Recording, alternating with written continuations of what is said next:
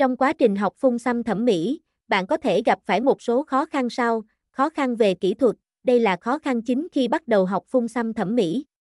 Kỹ thuật phun xăm yêu cầu bạn phải có sự kiên trì và tập trung để học và cải thiện kỹ năng, khó khăn về vật liệu, bạn cần phải chọn vật liệu phù hợp để phun xăm, từ kim phun, mực xăm và các vật dụng khác, khó khăn về vệ sinh, vệ sinh và khử trùng đối với các công cụ và môi trường là rất quan trọng trong phun xăm thẩm mỹ.